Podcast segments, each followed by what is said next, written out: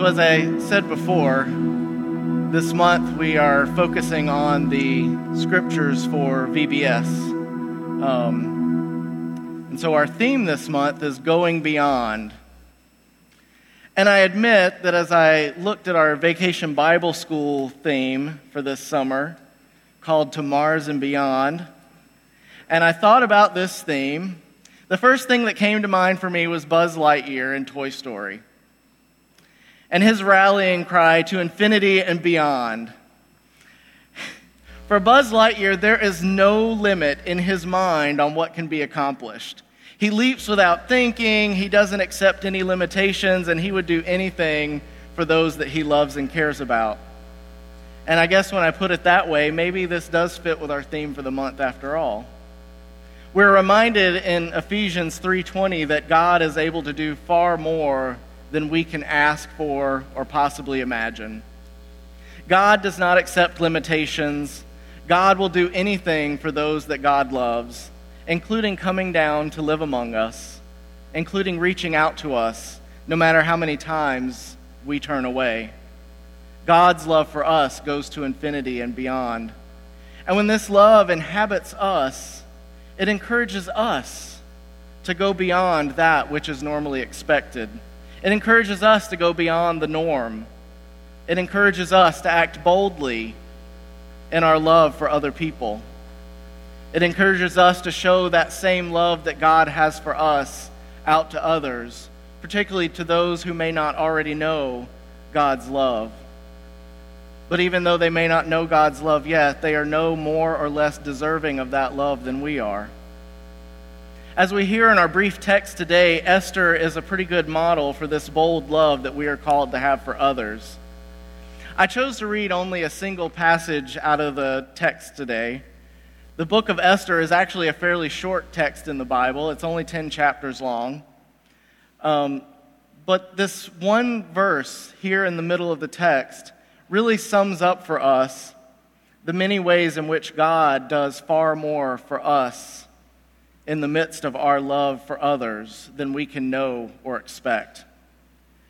Now, I know that we just had the, the children's uh, groups did a nice play about Esther just a few weeks ago. And for those that were there, I'm sorry if this is going to, to uh, be a little bit of a rehash. But I did want to make sure that everyone is a bit familiar with the story of Esther. So, for those who may not have heard it recently, I just want to sum it up a little bit. So, the story of Esther takes place in the kingdom of Persia during the time of King Ahasuerus. And having gotten annoyed with his wife Vashti, he sends her away and decides he needs to find a new queen. And so, while he's out uh, searching through the city for this new queen, he comes across Esther, who is a young orphaned uh, Jewish girl who has been raised by her, her relative Mordecai. And the king decides that this is the woman who is going to be his next queen. Uh, but he doesn't know that she's Jewish, which will come into play later in the story. Now, shortly after this, Mordecai, who works at the city gates, overhears a plot to assassinate the king. And he reports this, and the, the perpetrators are, are collected, and nothing happens to the king. And they make note of it, but he's not even rewarded for his service. And then the king winds up promoting one of his servants, uh, Haman, to be the viceroy, to be chief among his, his other servants. And, um, you know, Haman kind of lets this go to his head, and he expects everyone to kind of bow down and grovel before him because, you know, next to the king, he's kind of the, the next highest in the pecking order. And pretty much everyone does, except for Mordecai, who, you know, he just, he won't bow down before anyone. His faith won't let him do that. And this, of course, infuriates Haman, who decides that, you know, not only is he going to get back at Mordecai, but he's going to get at all the Jews who are living in the land. And so he goes and tells the king, hey, there's this group of people, and they don't follow your laws. They do their own thing, and we really ought to do something about that. And so the king hands him his ring and says, you know what, I hand this over to you. You do what you think is right. And so Haman decides he's going to write out this decree and say that on the 13th day of the 12th month, all the Jews in the land are to be rounded up and killed. And he sends this out to all the governors.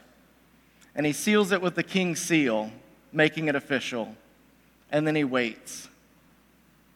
And so, of course, as the Jews start to learn of this plan, they're in shock. They're in mourning. They really don't know what to do.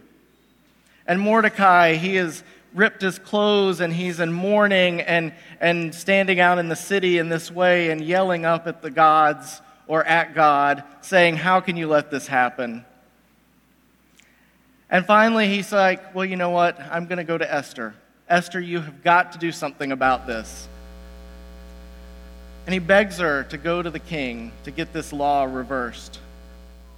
But Esther is afraid because she knows that if you approach the king without being invited, you will be put to death. Doesn't matter who you are, that's just the rules, that's the way it happens. But then Mordecai reminds her, well, don't forget that you are subject to this law as well.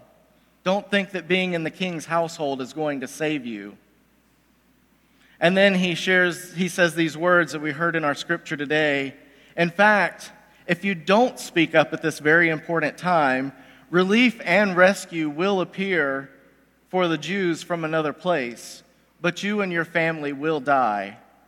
But who knows? Maybe it was for a moment like this that you came to be a part of the royal family. And so Esther goes and she waits outside the king's court, and the king permits her to approach. But instead of addressing this concern straight away, she just she invites the king to come and, and feast with her, along with his viceroy, Haman. And she throws them a feast, and they all feast, and the king is saying, you know, whatever, whatever it is I can do for you, just, just let me know. And she's like, well, if it pleases you, come back tomorrow. Y'all come back tomorrow, and I'll throw you another feast. And so after the feast, Haman goes out, and again, Mordecai refuses to bow before him, and so he gets really upset again. And now he's like, Well, I'm just gonna, I'm gonna kill Mordecai. And so he has the gallows built out in the courtyard, and he's gonna put Mordecai to death even before his other plans come through. And then that same evening, the king is having trouble sleeping. And so he orders a scribe to read from him from the royal records. Now, I imagine if I was having trouble sleeping, having someone read to me from the royal records would probably put me out too. Um, I imagine it'd be kind of like the, being the president and having someone read the Constitution to you in order to help you go to sleep, or you know, or maybe it's like I, I saw this uh, this this uh, thing on on uh, Facebook about the the woman who was having trouble sleeping at night, and so she rolls over to her husband and she's like can you, uh, can you describe your Dungeon and Dragons character to me tonight? And of course, she goes right to sleep. So the king is trying to go to sleep, and he's having these records read to him. And, he, and they come to the part in the records where it tells about Mordecai saving him from the assassination plot. And he's like, wait, did we ever do anything for him about that? And the, you know, the scribe's like, well, no, nothing, nothing ever happened.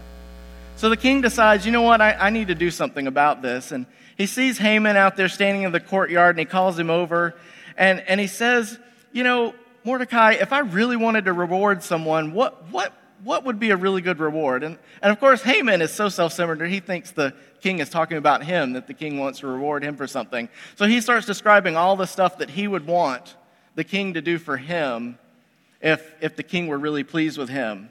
And so he gets done, and the king's like, you know what? That's a great idea. Go find Mordecai and do all those things for him.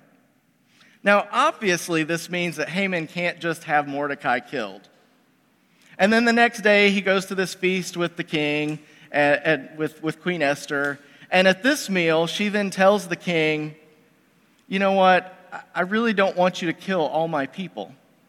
And the king's like, What are you talking about? And she was like, Well, this royal decree went out, and all the Jews are supposed to be killed. And oh, by the way, I'm Jewish too, so this means I would be killed. And, and I really want you to do that, to, to stop that. And, and he doesn't have any idea what's going on. And, and he's like, Well, who would do such a thing? And she was like, Well, your, your viceroy, Haman. Um, and so the, the king is really overwhelmed with this and he, and he, he leaves. He, he can't even be in the same place anymore because he doesn't know what he, what he can do. Because he just really feels like, well, as king, I, I've, I've, this, this royal decree has gone out. I can't really just reverse it. Um, but then he has Haman put to death on the same gallows that he had built for Mordecai. And um, then Mordecai is made the new viceroy. And so, through these actions of Esther, actions that could have led to her death, the Jewish people living in Persia were saved. And because of her faith and the love that she had for Mordecai and for the rest of her family, she took these actions, these bold actions that could have led to her own death, and went to see the king so that she could save the people. And the result was more than she could have expected, more than she asked for.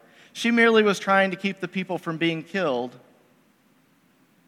And instead, she was given control of Haman's wealth, and Mordecai was made the new viceroy.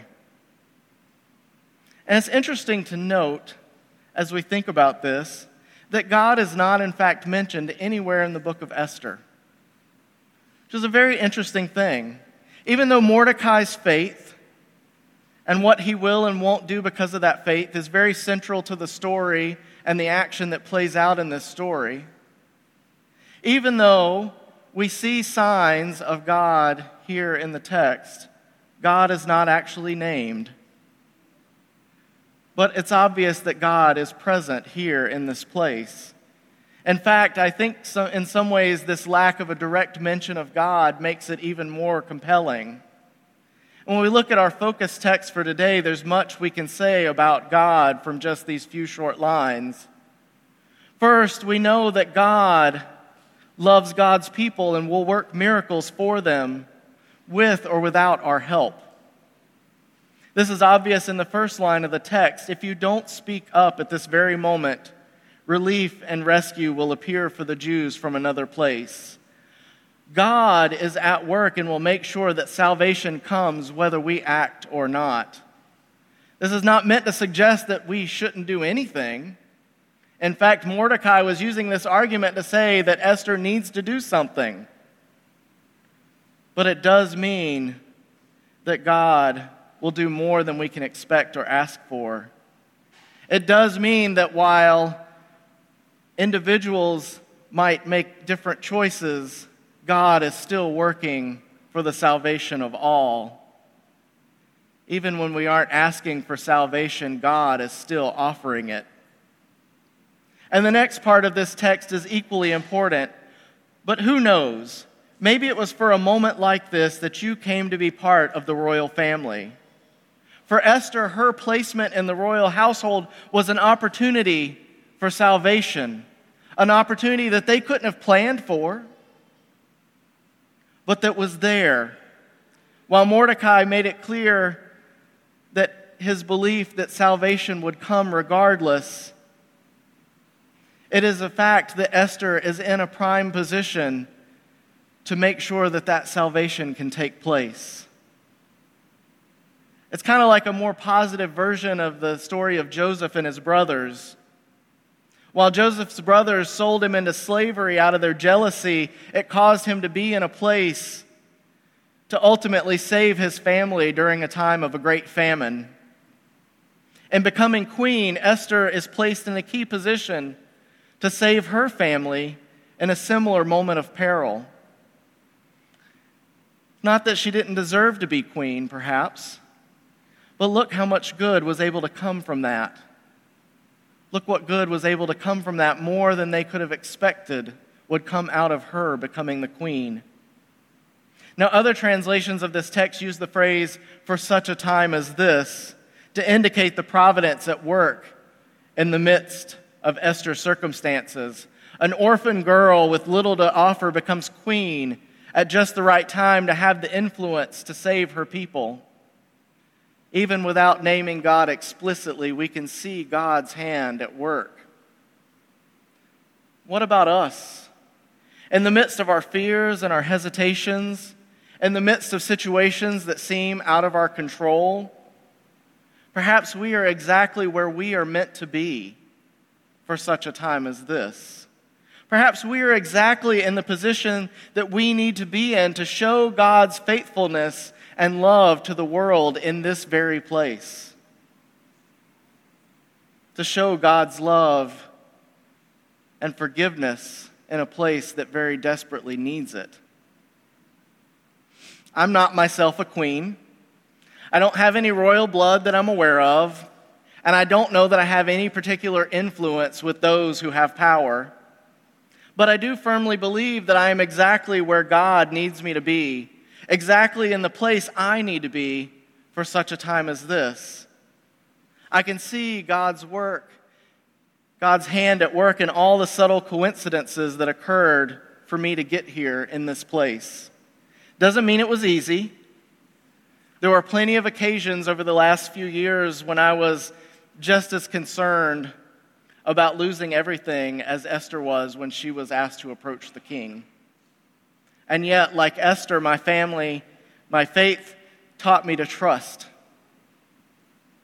And here I am in this community today doing ministry that I love amongst a community of faithful people. What about you? As you go home today, I want you to consider your faith and the ways in which you trust God in your life. How does your faith and trust in God lead you to act boldly in the name of love? Esther risked everything she had in the name of those she loved. She chose to trust God rather than to play it safe, and the results were beyond all that she hoped. Imagine all the things God can accomplish through us in this community if we trust in God and act boldly for love. Maybe that is exactly why you are here today. Exactly why you are in this community at this time. Maybe your presence is exactly what this community needs. Sometimes God answers prayers through us. Sometimes we are in exactly the right place at the right time to benefit others. And every time, God is able to do far more with what little act of faith that we could, could offer than we could ever accomplish on our own. Like Esther, may we act boldly in the name of love. Like Buzz Lightyear, may we act without hesitation. And may the God who loves us all wherever we may find ourselves, be with us to infinity and beyond.